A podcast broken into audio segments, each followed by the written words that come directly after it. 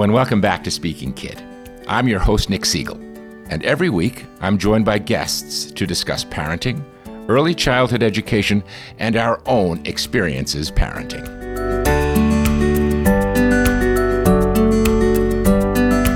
Today it's my pleasure to welcome Jeffrey Morgan to Speaking Kid. Jeffrey is a dear friend, uh, a parent, and has a remarkable take on parenting. Jeffrey, tell us a little bit about yourself uh, before we dive right into what promises to be a really fun episode.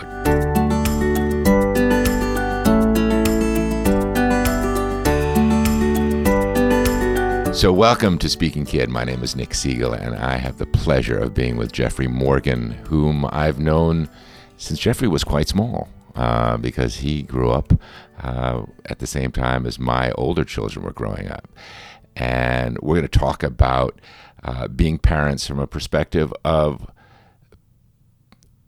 when a child comes in and it's not, in quotes, normal, that it's uh, different. And you know that before the child is even born. How do you deal with that? How do you come to terms with that? How do you work in partnership with your significant other, your wife, your husband, to set the tone, set the table for yourselves, and also then live your life with this child and participate in the child's life? And so without further ado, I want uh, Jeffrey, you just to introduce yourself and start with the story of Luca uh, and, and how how Luca was introduced to you, and we'll go from there. Okay. Uh, well, I'm Jeffrey Morgan. I'm not sure what to say about myself, but... Um...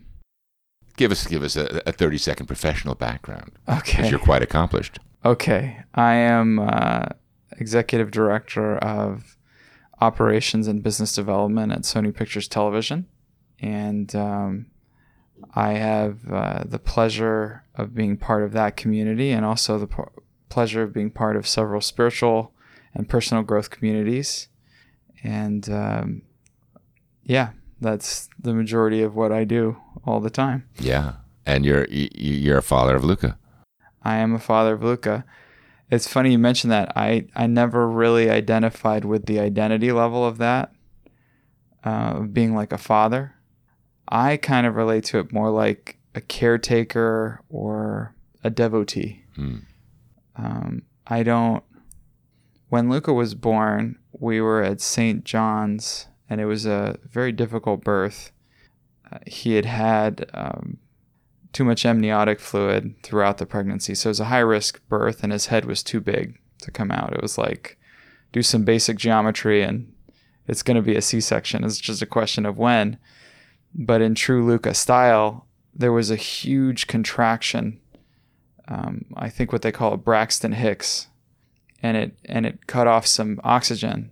And so they rushed Magali into the operating room ahead of like this poor other couple that had been waiting twenty-four hours or something through, you know, attempting a quote unquote natural birth. And, um, and we cut to the front of the line, and then he was born, and, you know, it's like we knew he was going to be fine, but those kinds of traumatic birth things usually have some kind of impact. I think that a lot of what we had to do from the get-go was cooperation. So we it wasn't a planned pregnancy, and we did not have a place to stay. We, it's not like the stereotypical story of like, you know, you prepare the baby's room and you pick wallpaper and all that kind of stuff, and you know, you have all the insurance lined up. We didn't we didn't have any of that figured out, and you know, we've kind of put us in this mode of cooperation and improvisation that has actually served us quite well.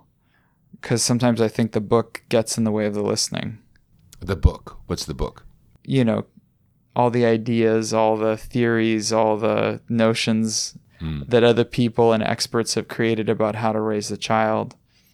I've seen children who, because of their karma, their body, they need to be handled with absolute delicacy and gentleness. And there's other kids that really need to be yelled at, because that's just, they have that denseness, and they need that, you know.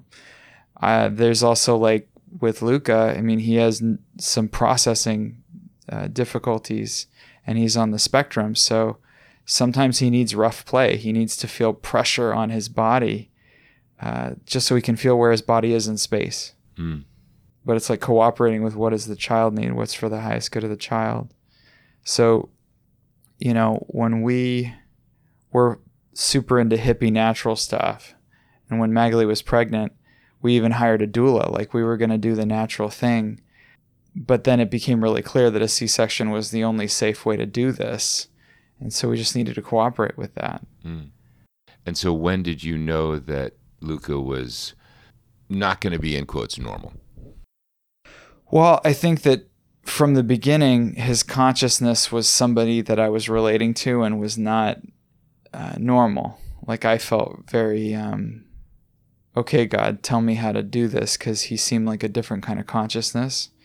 But then it was about, I want to say ten months in, maybe around a year, our pediatrician was really good, was giving us some reference points about milestones. And, you know, he gave us this book, I think called Wonder Weeks or something like that. So we had this reference point of like, okay, this is when they're meant to be making this kind of sound. So at first, I think I was really resistant to the terminology and all that stuff. I had, you know, Magali was like, I think he has a problem. I think he's delayed. I think it's like all that. I was like, according to whom? I think he's doing perfectly well. My intuition says he's right on time. Mm. So it's like, how do we let that go in the process and cooperate with what's present?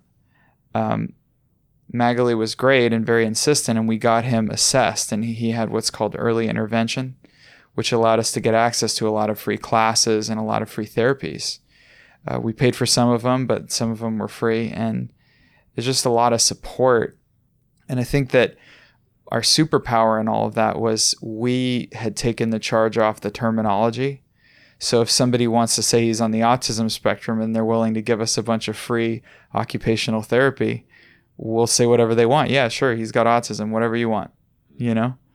And it became about what's going to give Luca the best, the best support and the best care and the best loving. Because I looked at it and I said, well, whether he's got autism or not, this kind of very sensory-oriented, coordinated play would be healthy for any kid. And they're offering it to us for free. So great. You know, maybe maybe Luca just wanted us to get a bunch of free stuff, and I'm cool with that too. And so it, it sounds like it was very much in, you just wanted to surrender and acceptance of what is, and then from that place, you participate. Yeah, and I think it's from the beginning, even during the pregnancy, tuning out the external impressions of the mind and other people's perceptions and really tuning in to what it is my heart is telling me as it relates to Luca. And oftentimes it was telling me, you know, just do this or just do that. I, I'll give you another example. Listening to the intuition, I had a strong intuition that at a very young age he needed to be taking spirulina. And, you know, it made it a real pain in the butt to clean up after his goop because it was like fluorescent green and it would stick to things. And and then we came to understand from a lot of research that some of his autism might be due to some kind of heavy metal in his brain or otherwise. Like there's some kind of, maybe some form of mercury or something like that. And the thing that a lot of naturopaths were saying was you got to take chlorella or spirulina. And I had, you know, and of course there was that initial moment of I told you so to to my wife, and and that passed, but then I was just kind of like in awe of it. And I talked to this woman who was working for me, and she is an engineer uh, working in the, before she worked for me, she was in the petroleum industry, and she said, well, that's interesting because it makes perfect sense to me. We had to clean heavy metals off of the equipment, and the only thing that worked was blue-green algae. That was the only way they could clean heavy metals off the equipment. So, of course, it makes sense. It's the only thing that would pull it out of your body. So, it was, you know, trusting those intuitions. Um, another one was we were picking pediatricians, and it was horrible. So, like, I don't know if it's just like trying to get a kid into school. It's all it's all just this horrible line of horribleness. Anyway, I uh, so what I did was I um, I just trusted. I have this interesting ability with research where I just kind of follow the breadcrumbs.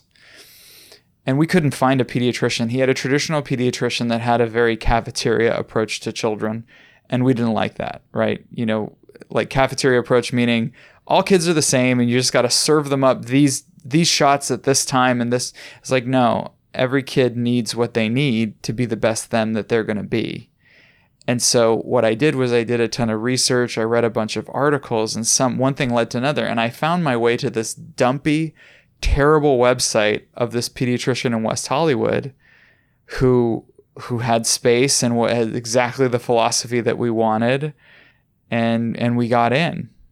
But I showed the website to my wife, and she's like, well, from an S E O perspective, it's almost impossible that you found this website, but you just follow the breadcrumbs.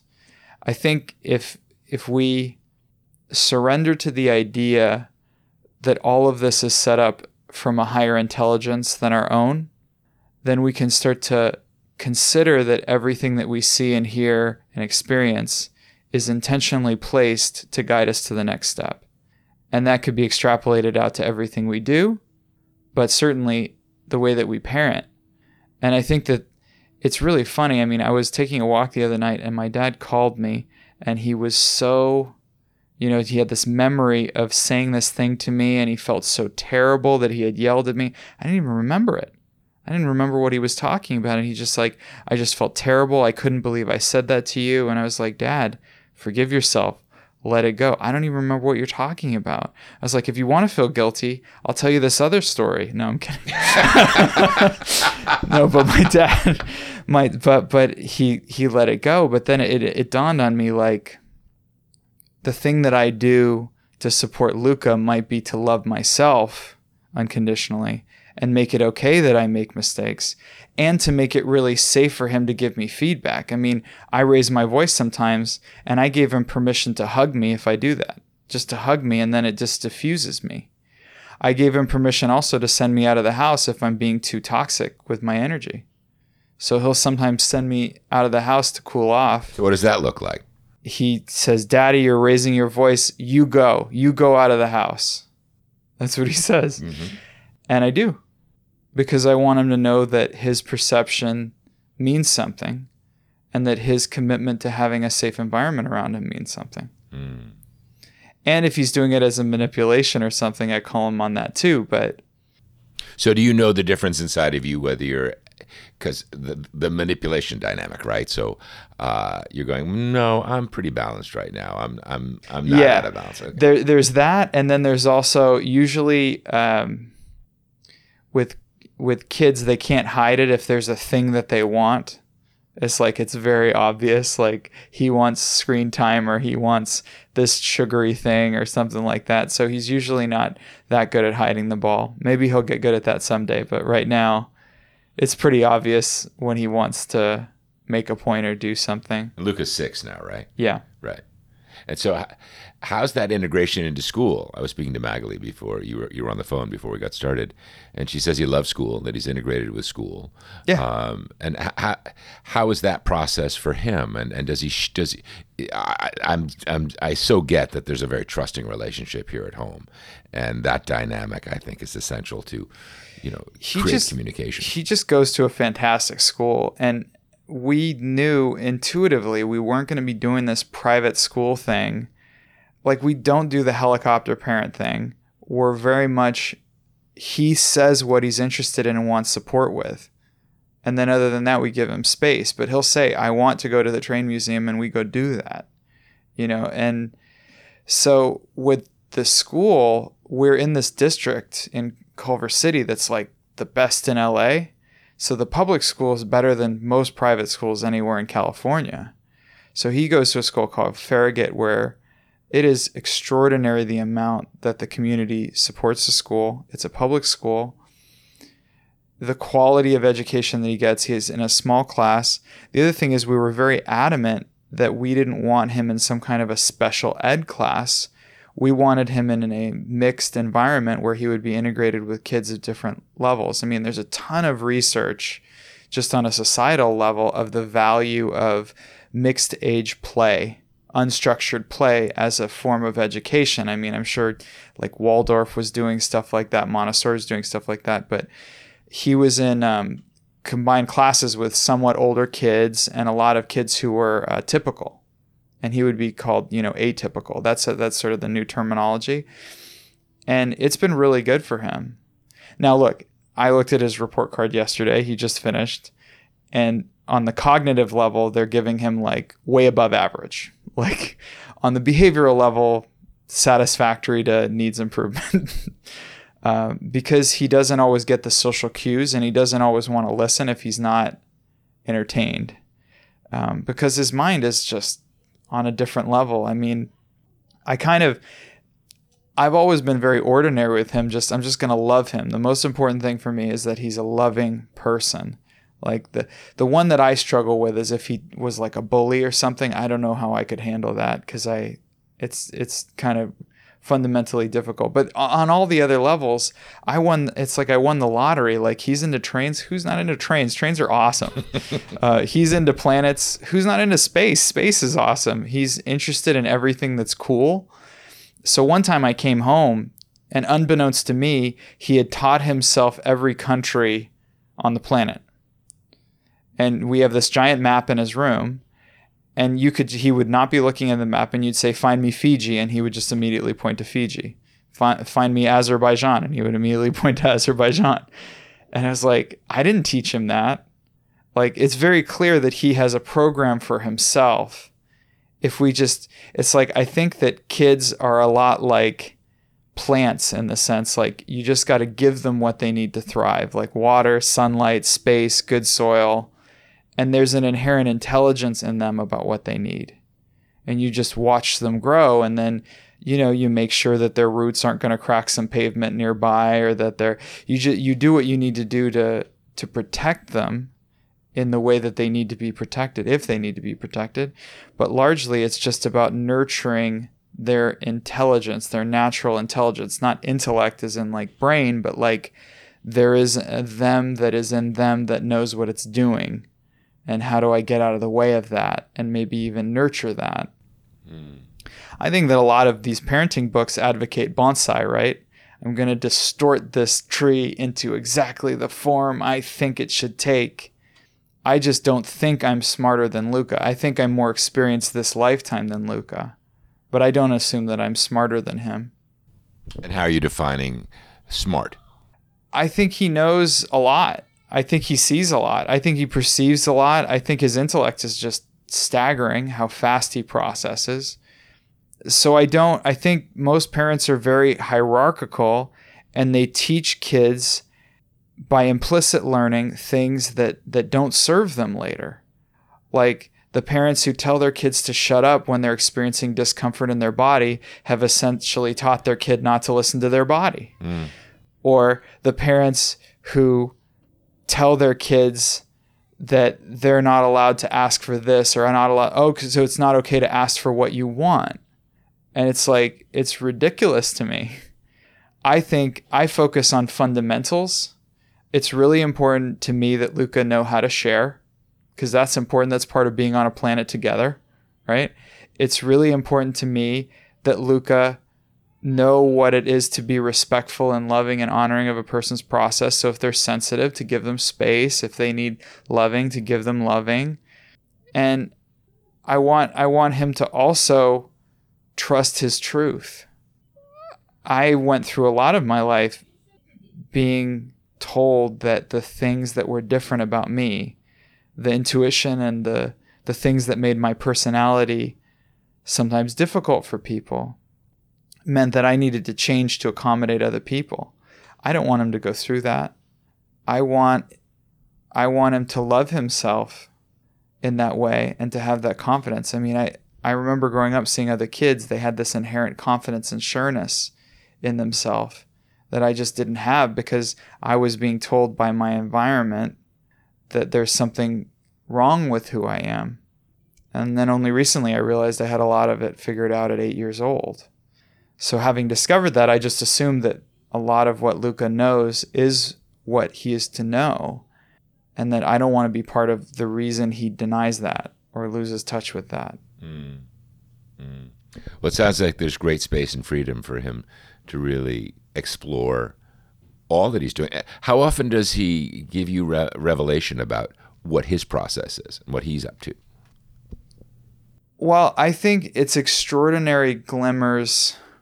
So it's interesting because I have to check myself. Like, I don't like spoiledness, but it's like, well, people use that term spoiledness. Well, why don't I like spoiledness? And then I start, if you start to deconstruct it, it's like, well, it doesn't take into account the impact of a person's behavior on others. So I want him to be aware that his behavior impacts others. And so I've tried shifting the focus when he's going into neediness for an object or something at the expense of the group or at the expense of others. I'll say, like, let's talk about gratitude. What are you grateful for right now? If you can give me ten things you're grateful for, then we'll talk about the toy. And usually when he gets to about number seven, he forgets about the toy. So it's like that kind of stuff of redirecting the energy towards something that will serve him. But again, it's just being true. It's just being honest. And I'm honest with him. I don't tell him what's right and wrong. I tell him what I like and don't like. I didn't like the way you expressed just then because it hurt my ears. And I really prefer that you, you know, that's different than me saying, you're not allowed to do that. But I also am very honest about asymmetrical bargaining relationships. When he wants to stay on the screen and it's time to go take his tub, I say, okay, well, I'll give you another offer. Either you come up right now and take the tub, or you lose the screen for a week. What do you say? And he says, I think I want to take a tub. You know? So you're negotiating. I want him to learn how to negotiate. I don't want a sheep. If I wanted a sheep, I'd go buy a sheep. I want a thinking, breathing, reasoning, challenging. I mean, I want him to be a I want him to be raised like I was raised in J R. Like J R questioned everything. And, and who is J R for those that may not know? Okay, John Roger was my spiritual teacher, is my spiritual teacher. He's also my godfather, and he was very involved in raising me. A lot of decisions were run by him. A lot of the things that were taught to me growing up were his teachings. And what would be the essence of that teaching? Out of God comes all things. God loves all of its creations. Not one soul will be lost. And also to check things out. It's like if it's the truth, then it will be demonstrably so. It will not be the truth theoretically so. So I want him to challenge everything, so that he can find even more essential truths than I have found in my life. I want him to look back and just say, thank God this person was in my life, not thank God he was my father, or thank God he was my this, or thank God I have his genetics. I want him to just say, thank God he was in my life. I'm really happy that I spent that time with him. Yeah, you don't hear many parents talking about that that's the goal of the relationship. Um, I mean, for myself, it was, my father was always kind of this revered guy, and he died early, right? So you get the, you get all of that, the best of someone, right? After, if they've passed, and the reverence gets even greater. And growing up, it was always, well, your father was this, or your father was charming, and your father was, you know, every, he captivated the room. And so I was thinking, well, is that the way I'm supposed to be? There was never a, a the consciousness of, I'm thankful that that human being was in my life, and he, one, he helped give me life, and two, he helped shape me into the person that I am now. It's the the role we place of of of the definition of family, I think, is so inherent, certainly in, in American culture. It sounds like you've, uh, I love that, that dynamic that you're just, we're two human beings. It's just a privilege and maybe an accident of history, because there were times when I was younger than him in other lifetimes, and we've probably switched places a lot of times. So now we're now we're kicking into a whole nother, it's not just about this one time around, that from your perspective, you and Luca from on a soul level have have interacted many times before. I, I get that sense for sure, but on another level, it's like, does it matter? Because right now, he's the love of my life. Mm. When he's in front of me, it's an interesting thing. The ones that we love the most in our family, we don't realize that if we can sacrifice a personal loving of family, we experience a universal loving of God. And I don't say that like in a cheesy way. It's like I had to let go of the role of being Luca's father to have this incredible veneration of him where I would wash his feet if I could and just love him. So what do you feel your responsibility is to Luca?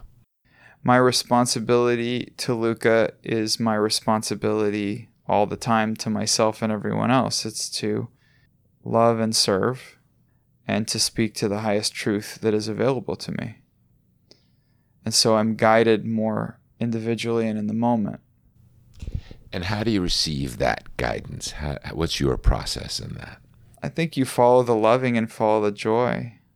I think that we have a lot of judgments about behaviors. It's like people will react to their kid. Oh, they shouldn't be doing this. Oh, they shouldn't be doing that. But I really am willing to go into that with them. And it's like if he's playing in a fantasy world, I'm willing to go into that fantasy world with him and just be with him. And I'm just aware from my own experience, like I said, there's implicit learning, that everything I do is being learned. And so if I can bring an unconditionality to it, if I can remove my self-ego from the equation and can be simply a vehicle by which loving is expressed, then he will have the space to know himself in ways that I don't, that I struggle to know myself. And and that's, you know, that sounds a lot like no no rules environment. No, it's it's not it's not at all a no rules environment. It's it's actually an honest environment where I say, we're going to go to bed right now because you're going to wake up tomorrow. And then when he argues with me, I say, it doesn't work for me to argue with you about this because I have a responsibility to make sure you're at school on time. And then if he keeps arguing, I say, it sounds to me like you don't really want to have the screen for the next seven days. And then he lets it go. Well, you've made a leap of faith there. I mean, you, you've transcended. You've just gone to, to what the most attachment dynamic in his life is right now, right? That becomes the, the consequence. Yeah. Mm-hmm. I just find the thing. And and the, and I'm also implicitly teaching him that we are controlled externally by that which we are attached to. If we can bring in... So once he figures that one out, which he might, I'm waiting, he's going to figure that out. When he becomes detached from the screen, he will have overcome a degree of addiction, and that power will stick with him for many years. Well, and he's also, you're going to lose your leverage. Well, I'll find new leverage. A good negotiator always finds right. new so, leverage. So, so now we can kick into that whole gear, because I, you know, you and I have talked many times about negotiation and and, and the art form of that and the fun of that, actually. But with our kids, but I just love the simplicity with which you you lay it out there, and it sounds like there's very little energy on it from your perspective. No, and and I think I'm also doing something really interesting too, where I don't usually yell out of anger with him. Um, I can, if yelling becomes a tool to achieve attention or action, but then afterward you're really clear with them, no, I wasn't angry at you, I just wanted you to move really fast. You're just smiling at them. You take the charge out of it. But was there a charge in the moment when you were yelling? Maybe. I mean, I wasn't charged. I just wanted the result. And I'm really clear with them. I said, I raised my voice just so... Oh, but you were angry. I wasn't angry. I just wanted you to move really fast. Can you give me another way for you to move really fast? Yeah, I'll move really fast next time. Okay, then I won't raise my voice. You're you're having very sophisticated conversations with a six-year-old. He's just a consciousness. It's the years on the planet is so arbitrary. It's like the ego thinks that we need to feel qualified to be a parent. If we let go of the need to be qualified and just be present and just say, you know what, this person could be a homeless person, but it happens to be my child that I was involved in bringing in on this level. It could be anybody. And therefore, this is the person I'm uniquely qualified to love and serve right now. And does that mean I'm going to be consistent in my parenting? No, probably not. Because I'm hyper willing, I'm like radically willing to be honest with what I perceive. And there may be a shift in his consciousness. But the only constant, I think, in the process is I don't think he could ever question the loving that I have for him. That that's never a concern of his. And I never tie my loving to risks or rewards or results. I'm very careful not to do that. So that's why I'm very clear with him. I want this, like my ego, I would really like you to do this for me because I want this. I'm being honest. I don't ever let his value get tied to those things because I don't want him to, the, I'd rather him relate to himself as intrinsically valuable and have that have nothing to do with what he does in the world. And then what he does in the world is just about choice. It's just, you know, what is your preference right now? So I'm really honest with him and I say, I would like you to get in the car really fast because we're late and I would like to be on time. Mm-hmm. Yeah. And, and it's that simple. Yeah. And and because he gets, is it because he gets the loving underneath it and he loves you that he wants to either please you or just, just come into cooperation? It is astounding actually because I make it super clear to him all the time that I love him no matter what. And that, that the level of my loving is not dictated by anything he does, but I express appreciation for what he does. Mm. And sometimes when I when I see, so when I make a comment or talk about gratitude or like, I really would prefer, it makes me feel good about giving you cars, you know, little toy cars, when I see you being grateful for them, and the way you express gratitude is by enjoying them and acknowledging that I gave them to you because I love you and that you appreciate that. And so I give him that feedback. And then the next day he he's holding this car and he goes, "Oh, Daddy, this is one of the best cars I've ever had." And he goes on and on and on about how wonderful the car is that I got him. And I was like, wow, that worked. Now, do you get that? Is is there a tag behind that? And Dad, I'd like another car, or is he genuinely in that me- that mode of appreciation? I think he's in the mode of loving me in that moment, and I don't care. I I don't. It's so funny. Like there's this fear of like spoiling your child, like get them more stuff, but I don't understand why people make decisions on the basis of concepts. It makes no sense. If there's light on getting him a car, get him a car. If there's light on saying no, which there's plenty of times when I've said no, but it's just about being honest with what's present. If you do things conceptually, all you get is more concepts. If you do things lovingly, all you get is more loving. Mm. I love that. I love that clarification. Yeah, and I just, I think people spend a lot of their time thinking about what they could possibly do wrong instead of just engaging with the one that's in front of us. And I think and I think our society has done a fine job of making it really unsafe to have an honest relationship with the child. Because there's all kinds of, if if people are interested, there is an idea about how we should be doing things and what we're not allowed to do and what we shouldn't do. You know, it just goes on and on, the list goes on. And I find that it's just that old song lyric, right? Love is the strangest thing that I know. You keep it around by letting it go. You follow close and you follow slow, and love will take you where love wants to go. That to me is is the parenting. I feel such gratitude to have Luca in my life, but not because he's my son, but because he's precious.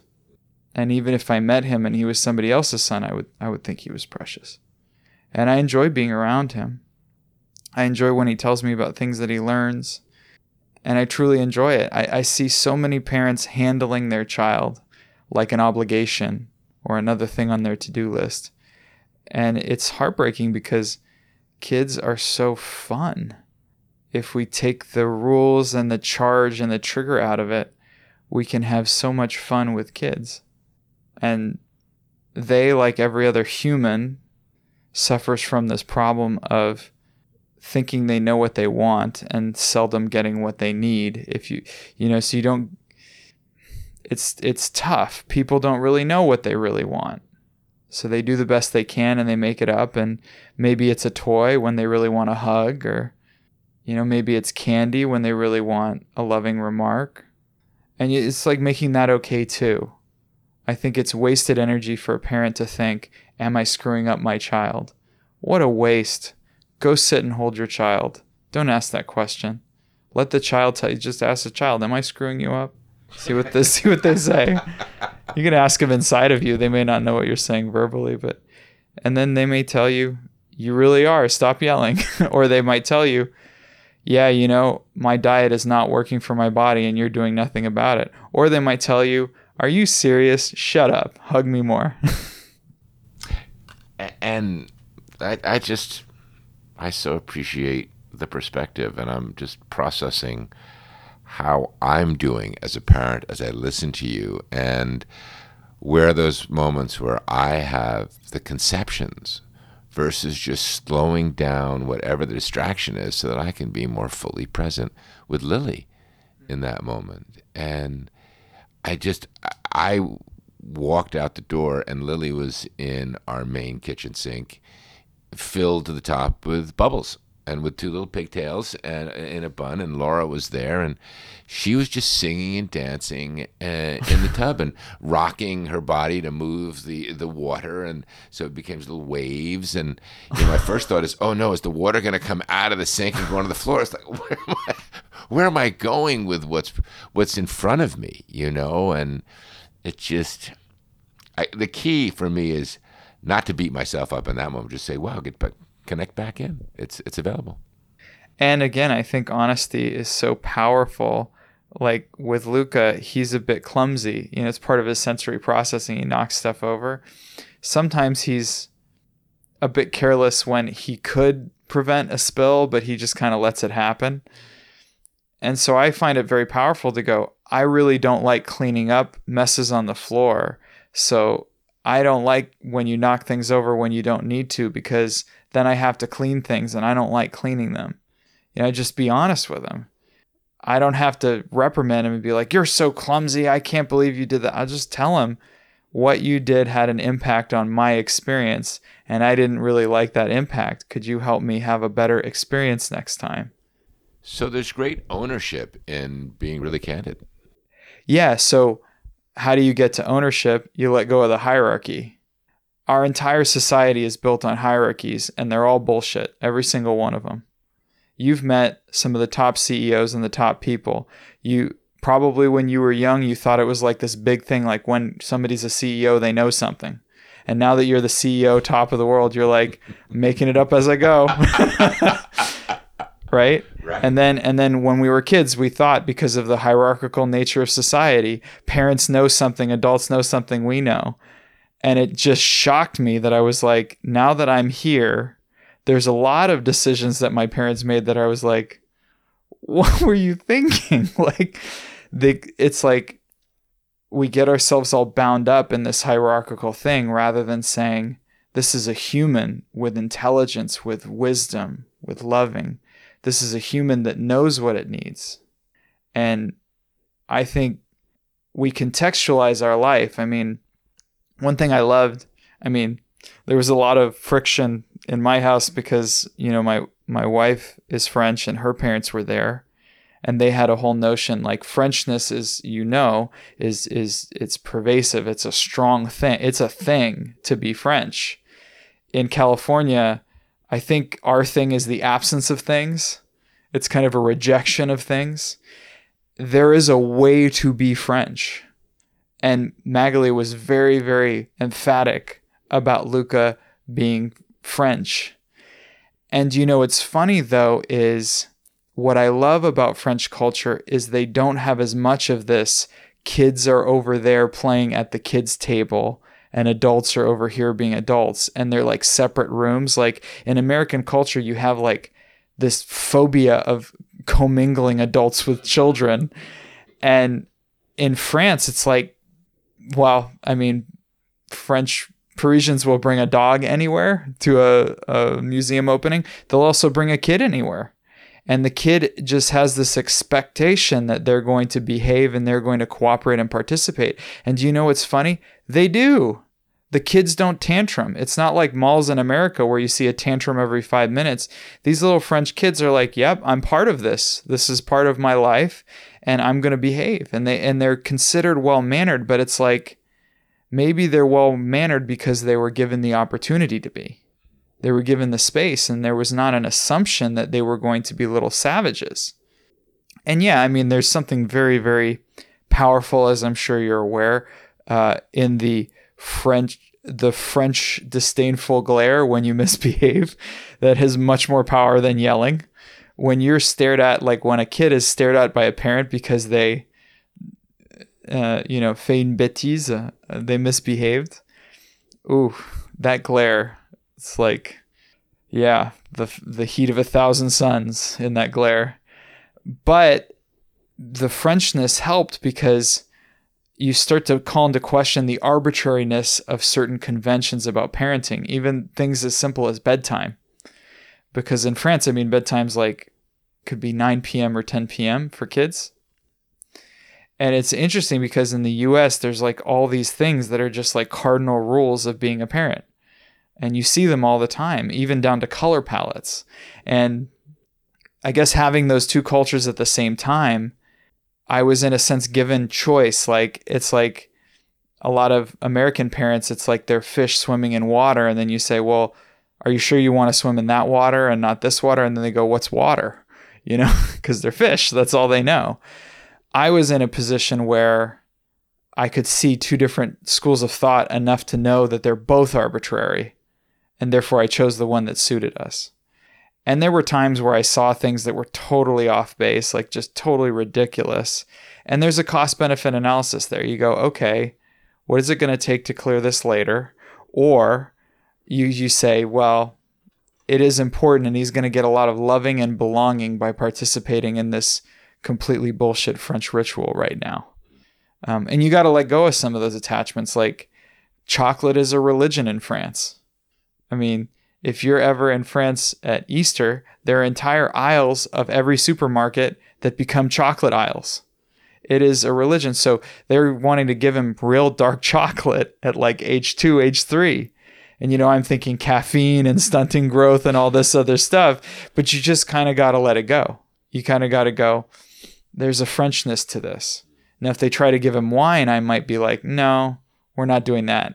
Um Because, I mean, I don't even drink alcohol myself, but I, it's like you kind of have to look holistically, and there's constantly, I think the cultural differences mean, and I'm sure we get this on a microscopic level, even between like a parent from Texas and a parent from California or New York, it's, it's, you know, there's going to be some differences for sure. But with the French one, I mean, it's like you really have to pick your battles and kind of honor the the larger systemic meaning of all of that, that it's important that he can seamlessly and comfortably go visit France and understands those protocols and doesn't feel like an outcast. So I'm giving him options in that sense, even though I think that the conventionality and the etiquette are bullshit, you know?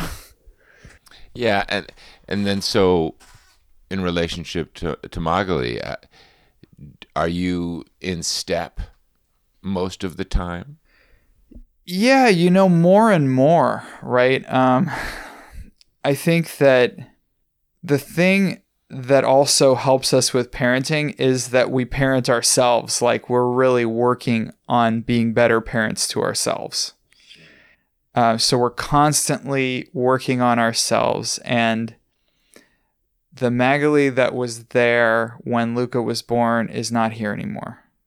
And that's good. It means we're working on ourselves.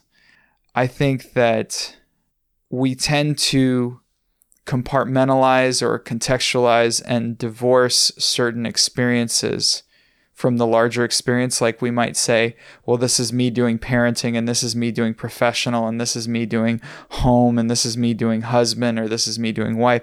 And you do all these contexts. And I think that that actually gets in the way of seeing larger patterns, because ultimately it's the same thing. It's my consciousness in relation to the beloved. And so in that process, the fact that I do a class or a spiritual practice or something, I'm very much working on my parenting.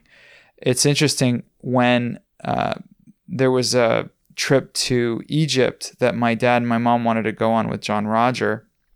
And my mom had all this guilt about leaving us alone. I think I was only, would have been, would have been only three or four or something like that. It would have been the late eighties or something.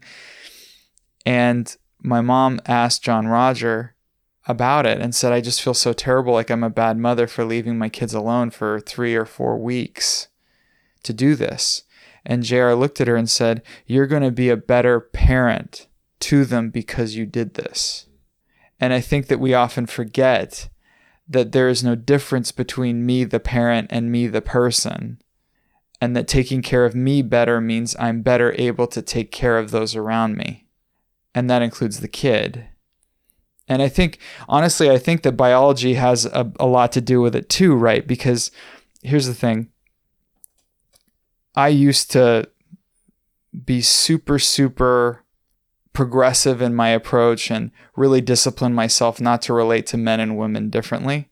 And I think that from a perspective of standards and advancement and pay and all, I totally agree that we should have no difference in the way that we relate to competency, to gifts, to the things that people bring to the table, whoever they are.